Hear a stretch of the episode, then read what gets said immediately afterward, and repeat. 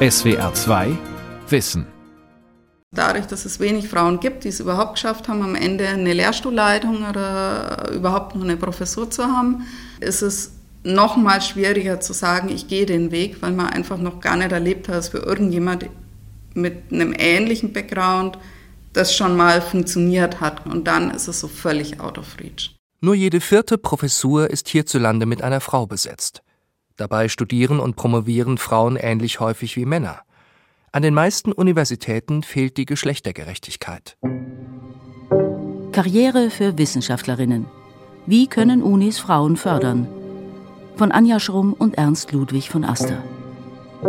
Ich habe tatsächlich als Studentin diesen Gender Gap habe ich gar nicht wahrgenommen. Also die Frauen bei uns im Studium wurden alle gefragt, ob wir Ingenieur oder Ingenieurin sein wollen.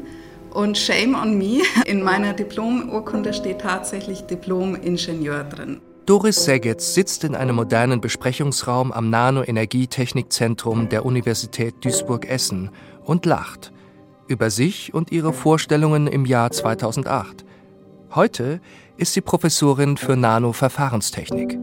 Ich als Frau habe das tatsächlich so gesehen und ich war damals auch, war vielleicht ein Stück weit naiv, tatsächlich der Meinung, dass wenn ich als Frau nur gut bin, wird das am Ende funktionieren.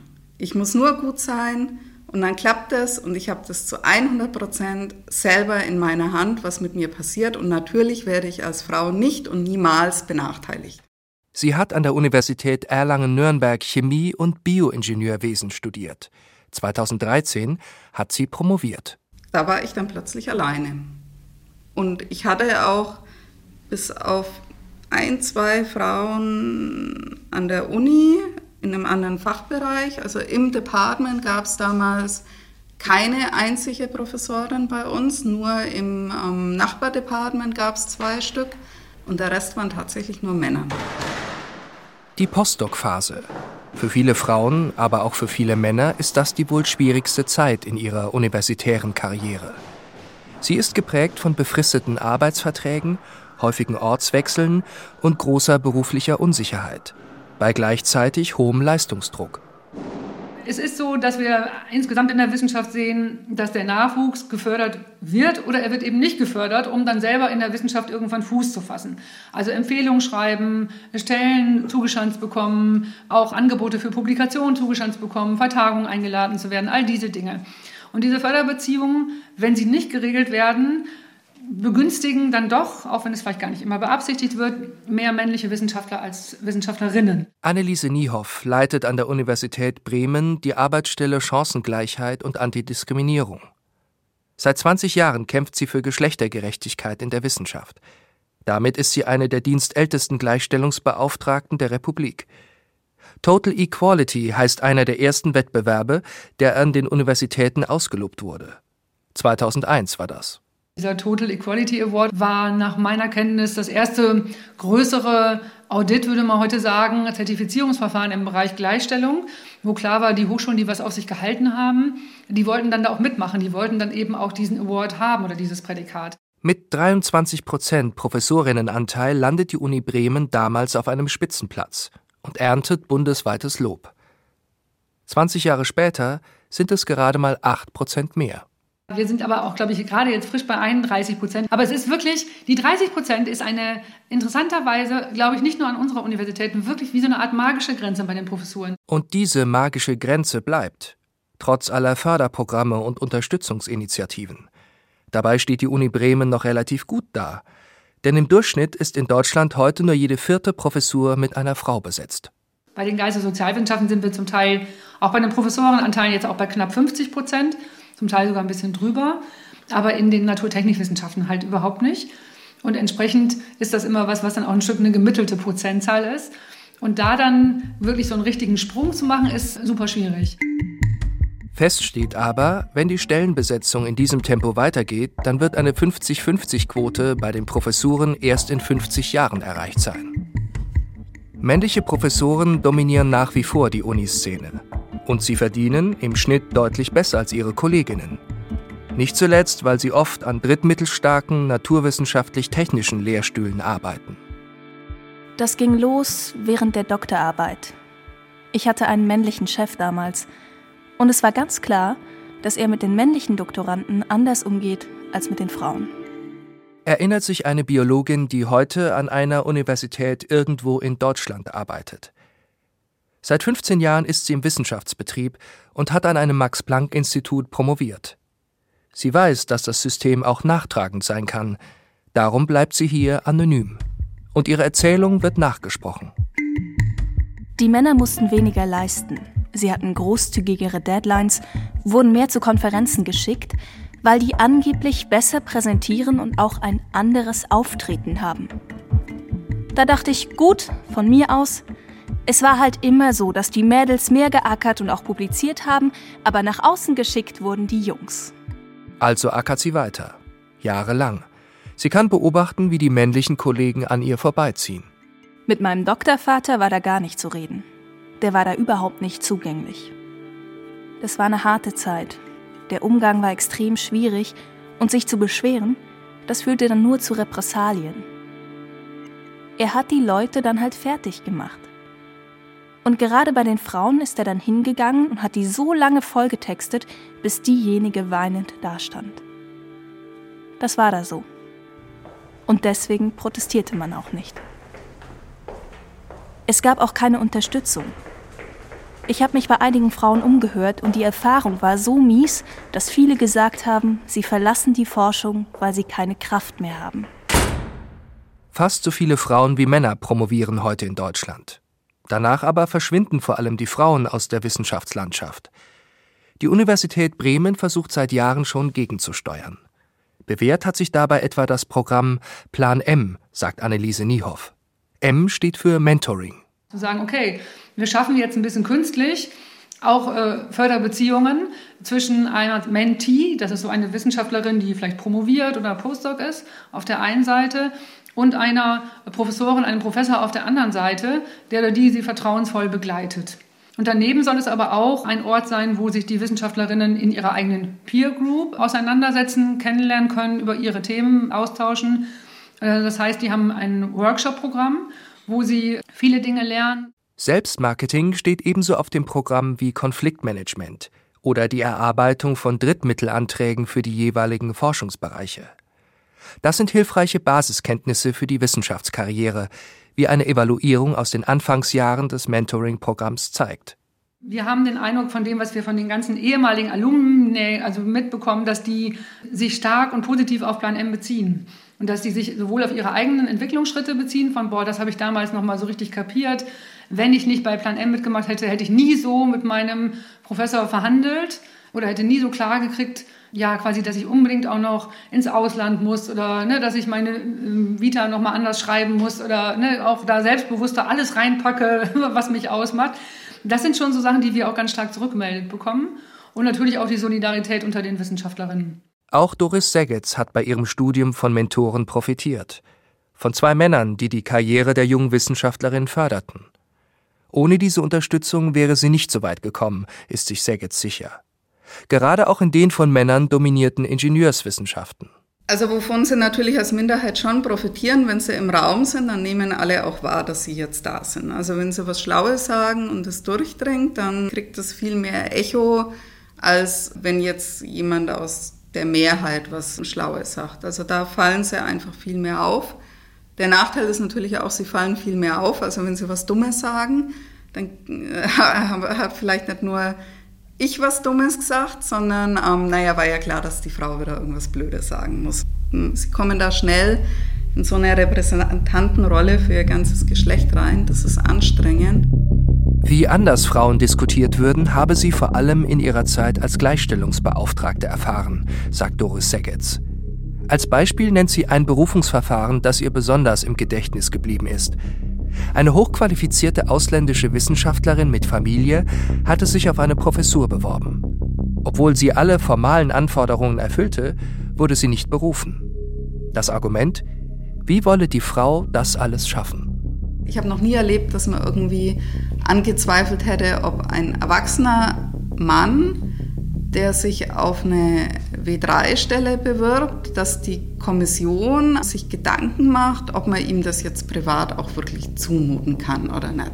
Und bei dieser weiblichen Kollegin war das damals wirklich so ein Bemuttern und eigentlich, glaube ich, irgendwo im Hinterkopf implizit wollte man diesen Fremdkörper halt einfach nicht haben.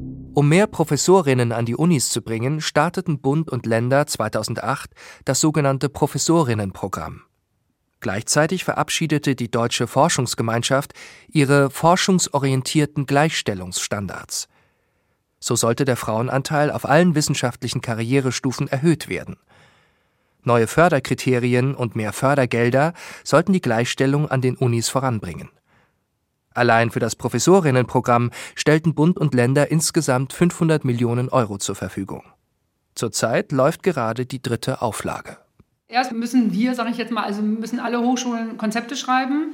Wenn die Konzepte grundsätzlich überzeugen, dann kann man sich bewerben um Gelder eben mit den erfolgreich berufenen Professuren. Sagt hier, wir haben jetzt gerade eine Professur in den Erziehungswissenschaften und wir hatten gerade eine in der Biologie und wir haben gerade eine in der Politik gehabt, die reichen wir da ein. Dann sagt der Bund, ja super, die erfüllen die Kriterien, Erstberufung, unbefristet. Und dann gibt es eben das Geld, um damit was anderes noch machen zu können. In Bremen etwa sollen mit den Fördergeldern Mentoring-Programme vertieft, ein Gender-Consulting für Forschungsverbünde aufgebaut und ein Fonds zur Förderung von Wissenschaftlerinnen mit Care-Aufgaben eingeführt werden. Und faktisch ist es schon so, dass viele Wissenschaftlerinnen in diesem Bereich Promotion, Postdoc, in einem biologischen Alter sind, in dem sie sich, wenn sie sich mit Kinderwünschen beschäftigen, das in der Zeit auch tun. Das heißt, in der Regel in einer Zeit tun, in der sie noch keine unbefristeten Stellen in der Wissenschaft haben. Und deshalb immer auch mit der Auseinandersetzung befasst sind, kann ich mir das eigentlich leisten, jetzt ein Kind zu bekommen? Und wenn ich das tue, kann ich dann trotzdem noch an meiner wissenschaftlichen Karriere weiterarbeiten? Diese Frage, mit dem kann ich mir das eigentlich leisten, stellen sich sehr viel mehr Wissenschaftlerinnen als ihre männlichen Kollegen. Darum werden Mittel aus dem Professorinnenprogramm in Bremen auch in das Projekt CARAT investiert. Das steht für Caring All Together. Auf der einen Seite soll hier der Wert der Fürsorgearbeit herausgestellt, auf der anderen Seite aber auch eine geschlechtergerechte Verteilung angeregt werden. Denn letztendlich entscheidet auch die Aufgabenverteilung innerhalb der Paarbeziehung über die weibliche Wissenschaftskarriere. Ein privates Betreuungsungleichgewicht kann die Universität nicht kompensieren. Und korrigieren schon gar nicht. Weil wir wissen auch aus Studien und der Praxis, dass es häufig so ist, dass die PartnerInnenschaften, die Frauen, schneller zurückstecken und sagen, dann soll der Mann jetzt erstmal den nächsten Schritt machen. Gerade auch in diesen Dual-Career-Wissenschaftspaaren, wo klar ist, die müssen beide mobil sein, die können in der Regel nicht an einem Ort bleiben, wenn sie wirklich Karriere machen wollen. Und dann zu sagen, okay, wenn jetzt mein Mann an der FU in Berlin ein super Angebot hat, ja, dann komme ich halt mit, ich werde schon irgendwie da auch klarkommen. Nach ihrer Promotion geht die junge Biologin, die hier anonym bleiben möchte, nach Großbritannien. Befristet, denn internationale Forschung ist gut fürs Renommee. Gleichzeitig bemüht sie sich um eine Festanstellung. Ihre damalige Chefin, eine Professorin, warnt sie allerdings davor, sich auf Stellen zu bewerben, bei denen es heißt, bei gleicher Qualifikation werden Frauen bevorzugt. Ich war ein bisschen naiv. Ich habe diesen Satz halt für bare Münze genommen. Da hat sie mir erklärt, wie es oft abläuft. Da steht vorher schon meist fest, wer die Stelle kriegen soll. Das sind meistens Männer. Das wurde vorher abgesprochen. Dementsprechend wird dann die Ausschreibung formuliert und wenn sich dann Frauen bewerben, werden nur die eingeladen, die dem Wunschkandidaten garantiert nicht gefährlich werden. Dass diese Art der Stellenbesetzung kein Gerücht ist, erlebt die Biologin selbst kurze Zeit später. Es war klar, dass ich gegen den Wunschkandidaten keine Chance hatte. Der hatte viel mehr Funding, viel mehr Erfahrung, viel mehr Arbeiten betreut, viel mehr Lehre gemacht.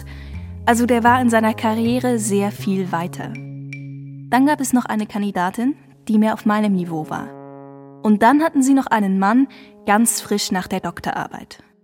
Da hat man ganz klar gemerkt, dass man uns nur als Feigenblatt eingeladen hatte. Natürlich hat keine der Wissenschaftlerinnen die Stelle bekommen. Und auch nicht der junge Wissenschaftler. Das Ergebnis überrascht am Ende dann aber doch alle. Der Wunschkandidat sagte ab. Er bekam irgendwo ein besseres Angebot, wie das so ist in der Forschung. Und dann wurde jemand ganz anderes berufen. Natürlich ein Mann. Und der war überhaupt nicht in der Vorstellungsrunde dabei gewesen. Da war es dann wieder. Das Männernetzwerk. Das wurde kurzerhand intern geklärt. Und so läuft es oft. Der passt. Am Institut für Arbeit und Qualifikation der Universität Duisburg-Essen schließt Eva Wengschün ihre Bürotür auf und schiebt ihr Lastenfahrrad in den kleinen Raum. Corona-bedingt läuft das universitäre Leben erst langsam wieder an. Die Pandemie habe auch vielen Wissenschaftlerinnen in Sachen Gleichstellung die Augen geöffnet, sagt sie. Sie meint das durchaus selbstkritisch. Dass vor allen Dingen Wissenschaftlerinnen, Frauen, immense Schwierigkeiten hatten, überhaupt alles unter einen Hut zu bekommen. Das heißt, sie hatten die Kinder irgendwie um sich herumspringen. Sie mussten ihre Vorlesungen halten, vorbereiten, mit Studierenden kommunizieren, möglichst dann noch irgendwelche Publikationen noch fertig schreiben oder vielleicht einen Abstract einreichen irgendwo und dann noch vielleicht einen Forschungsantrag schreiben. Und vor allen Dingen haben Frauen beklagt, da wenig zugekommen zu sein. Und die internationalen Journals, also Fachzeitschriften, die beklagen halt auch, dass weniger Frauen als Männer eingereicht haben. Weniger Publikationen.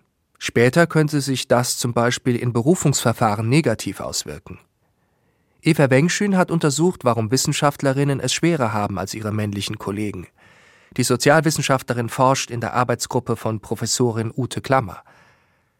Für eine Studie rund ums Gleichstellungswissen und Gleichstellungshandeln wurden jeweils 20 Professorinnen und 20 Professoren ganz unterschiedlicher Fachbereiche an 4 nordrhein-westfälischen Hochschulen befragt. Unsere Ausgangsfrage war, was wissen Professorinnen und Professoren über Gleichstellung und wie handeln sie diesbezüglich? Eine Ausgangsprämisse der Befragung lautete, das sogenannte Gleichstellungswissen, also die Kenntnis über Gesetze und Regelungen, aber auch über Diskriminierungsmechanismen, beeinflusst den Umgang mit dem Gleichstellungsthema in der Unipraxis. Die qualitativen Interviews wurden detailliert ausgewertet. Das vordergründige Ergebnis der Untersuchung war wenig verwunderlich. Alle Interviewten befürworten die Gleichstellung von Frauen und Männern. In den Aussagen schwingt ein Aber mit.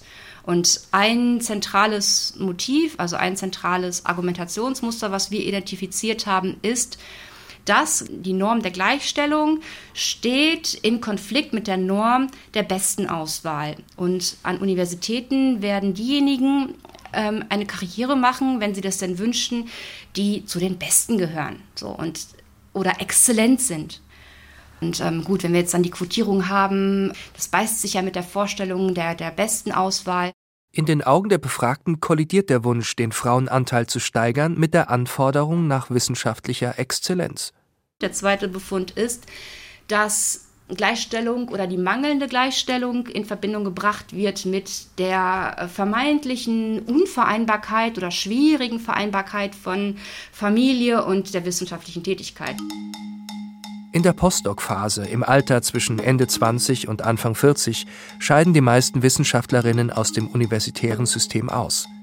Viele Befragten waren sich deshalb einig, dass dort praktisch so die eine entscheidende Stellschraube ist, an der man drehen soll, damit Frauen im Wissenschaftssystem bleiben. Das ist so dieses eigentlich wiederkehrende Muster in den Argumentationen der Professorinnen.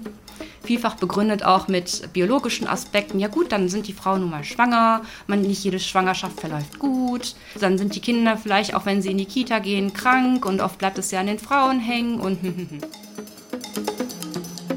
Mehr Familienfreundlichkeit bedeutet aber nicht zwangsläufig mehr Geschlechtergerechtigkeit, betont Eva Wengschün. Im Gegenteil. Vielfach werden nur die Geschlechterrollen zementiert.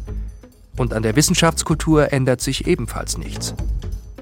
Die Untersuchung ergab, dass Wissenschaft mit einem ständigen Sich-Beweisen-Müssen einhergeht, mit Konkurrenz um Positionen, Publikationen und Drittmittel. Frauen wird dabei eine verminderte Risikobereitschaft und Machtaffinität zugeschrieben. Mehr noch, in einer männlich geprägten Wissenschaftskultur wird ihr Verhalten als defizitär ausgelegt. Das haben auch Frauen über sich dann selbstreflexiv dann halt auch gesagt, dass es passieren kann, dass man als Frau unbewusst praktisch einen Mann dann wieder zum Institutsleiter macht und da mitschwingt und sagt, okay, Frauen haben vielleicht nicht so die Machtambitionen, und gleichzeitig aber haben sie das wieder kritisch reflektiert. Hier wäre ein Kulturwandel dringend nötig. Doch wie lässt sich dieser bewirken? Sehnsüchtig blicken da etliche Wissenschaftlerinnen in die Niederlande, zur Technischen Universität in Eindhoven. Über Jahre war sie in Europa eines der Schlusslichter bei der Berufung von Frauen. 2009 trat die Psychologin Evangelia Demerouti dort ihre Professur an. It was 5% at that time, yeah. That was female professors. 5%. Damals gab es gerade mal 5% weibliche Professoren, erzählt sie. Eindhoven war damit Schlusslicht in den Niederlanden und ging bei staatlichen Förderprogrammen regelmäßig leer aus. Jahrelang. Demerouti wurde schließlich Gleichstellungsbeauftragte. Sie berief regelmäßige Treffen mit der Unispitze ein. Irgendwann fragte der Rektor, vielleicht müssten wir einmal etwas Drastisches machen. Das war die Geburtsstunde des Irène-Curie-Stipendium-Programms. Mit dem Programm wollten wir Wissenschaftlerinnen anstellen. Es sah vor, dass sich auf offene Stellen 6 Monate lang nur Frauen bewerben durften. Zu jeder Stelle gab es noch 100.000 € Forschungsgeld. Nur wenn sich keine Frau finden ließ, war die Bewerbung auch für Männer offen. Ursprünglich wollten wir das für 50% der Stellen einführen, aber die Dekane und die Unileitung sagten, nichts da, wir machen das 100%ig. Und dann wurden es 100%. Frauen first. Ein Jahr lief das Programm. 48 Wissenschaftlerinnen wurden in der Zeit eingestellt. Und 50 Männer, auf Posten, wo sich keine qualifizierten weiblichen Bewerberinnen meldeten. Dann wurde das Programm vom niederländischen Menschenrechtsrat gestoppt, einer offiziellen Schiedsstelle. Der Grund? Einige Männer hatten wegen Diskriminierung geklagt. Sie beschwerten sich, dass Männer für 6 Monate von der Bewerbung ausgeschlossen waren. Das Gericht entschied, dass das Programm einem guten Zweck dient. Aber es würde Männer diskriminieren, weil wir es pauschal auf alle Universitätsbereiche anwendeten. Also modifizierte die Universität das Programm und legte es erneut zur juristischen Begutachtung vor. Mit Erfolg. Wenn der Wissenschaftlerinnenanteil an den Fakultäten unter 35% liegt, dürfen Frauen nun bei der Ausschreibung bevorzugt werden. Das trifft auf rund 50% der Stellen zu. Regelmäßig wird das Programm evaluiert. Seit 2019 legte der Professorinnenanteil um fast 3% zu. Bei den Juniorprofessorinnen stieg der Anteil um mehr als 5%, bei den Assistenzprofessorinnen um 3,5%. Der Wissenschaftsbetrieb wird in Eindhoven weiblicher. Und noch internationaler, sagt Evangelia Demerouti. Viele Bewerberinnen kommen mittlerweile aus dem Ausland. Mit dem Programm ist auch das Leben auf dem Campus vielfältiger geworden. Die Menschen beginnen zu verstehen, es ist nicht immer der mittelalte Mann, der die Uni-Karriere macht. Es gibt auch andere Leute. Das können Frauen sein, das können Schwarze sein, Asiaten oder Menschen aus der LGBTQ-Bewegung. Die bekommen jetzt eine Stimme und sagen, was sie wollen. Wo es Widerstand gibt, ist bei Quoten, die quasi so absolut formuliert werden und gesagt wird, ja, ist egal, wie viele ProfessorInnen ihr im Jahr jetzt eigentlich berufen könnt. Jetzt seht mal zu, ihr müsst eine 50% Berufungsquote hinkriegen. Jetzt stellt euch mal nicht so an. Dann werden alle ganz aufgeregt natürlich und sagen, oh Gott, jetzt sollen wir das schaffen. Die Gleichstellungsbeauftragte Anneliese Niehoff kennt die Argumente gegen die Quote nur zu gut. Wir gucken nur nach Leistung und wir sind Objektivität. Also gerade dieses Leistungsprinzip ist ja quasi die DNA von Wissenschaftlern und Wissenschaftlerinnen. Und daran zu kratzen und zu sagen, naja, aber so neutral ist das hier auch alles nicht und so objektiv, das fällt, glaube ich, vielen schwer, das anzuerkennen. Und da ist dann vermeintlich die Quote ein Störfaktor. Standards setzen und Kulturen wandeln. Das sind dann auch derzeit in Bremen die Leitplanken, zwischen denen sich die Geschlechterpolitik an der Uni bewegt. Das Zukunftskonzept Geschlechtergerecht 2028 hat die Ziele aufgelistet. Der Frauenanteil am wissenschaftlichen Mittelbau soll jedes Jahr um 1% erhöht werden. Sogenannte Researcher- und Lecturer-Stellen sollen zu 50% mit Frauen besetzt werden. Der Frauenanteil an den Neuberufungen mindestens stabilisiert werden. Verbindliche Quoten aber finden sich in dem Konzept nicht. Ich weiß jetzt auch nicht, ob man alle Frauen trainieren muss, dass sie in der Männerwelt bestehen. Das ist ja auch so ein bisschen momentan der Ansatz. Frauen müssen sich in die Männerwelt einfädeln, damit sie da eine höhere Position bekommen. Die promovierte Biologin hat viele Frauenförderprogramme kennengelernt. Sie ist skeptisch, ob die ausreichen, um für Gleichberechtigung im Wissenschaftsbetrieb zu sorgen. Das System als solches müsse sich auch ändern. Mehr Bewusstsein über Ungleichheiten, weniger Druck, bessere Kommunikation.